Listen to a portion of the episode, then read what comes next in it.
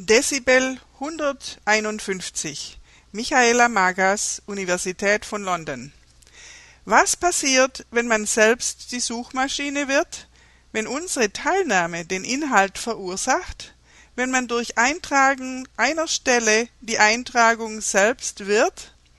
Angespornt durch Ray Bradburys Fahrenheit 451 verwendet Dezibel 151 räumliche Audiotechnologie und Ideen vom sozialen Netzwerk, um Einzelpersonen in Musikstücke zu verwandeln.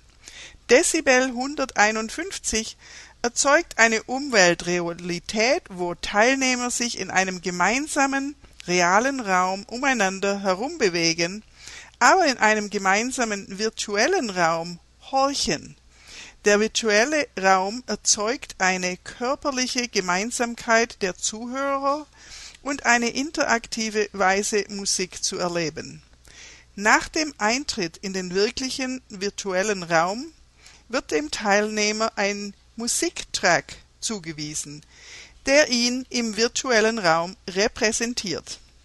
Wenn er sich bewegt, hören andere Teilnehmer ihre Liedbewegung. Der Teilnehmer kann ihr Lied nicht hören, kann aber horchen, wie sich die anderen Teilnehmer in dem Raum bewegen.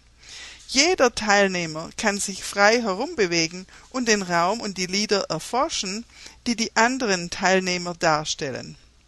Jeder Teilnehmerposition wird im Raum verfolgt mit einem projektierten Bild, das Aufschluss über jedes musikalische Stück gibt.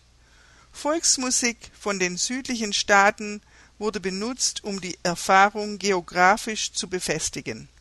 Das Ganze läuft gleichzeitig auch auf dem Internet und erlaubt Teilnehmern, online in den Raum einzutreten und zur virtuellen Erfahrung beizutragen.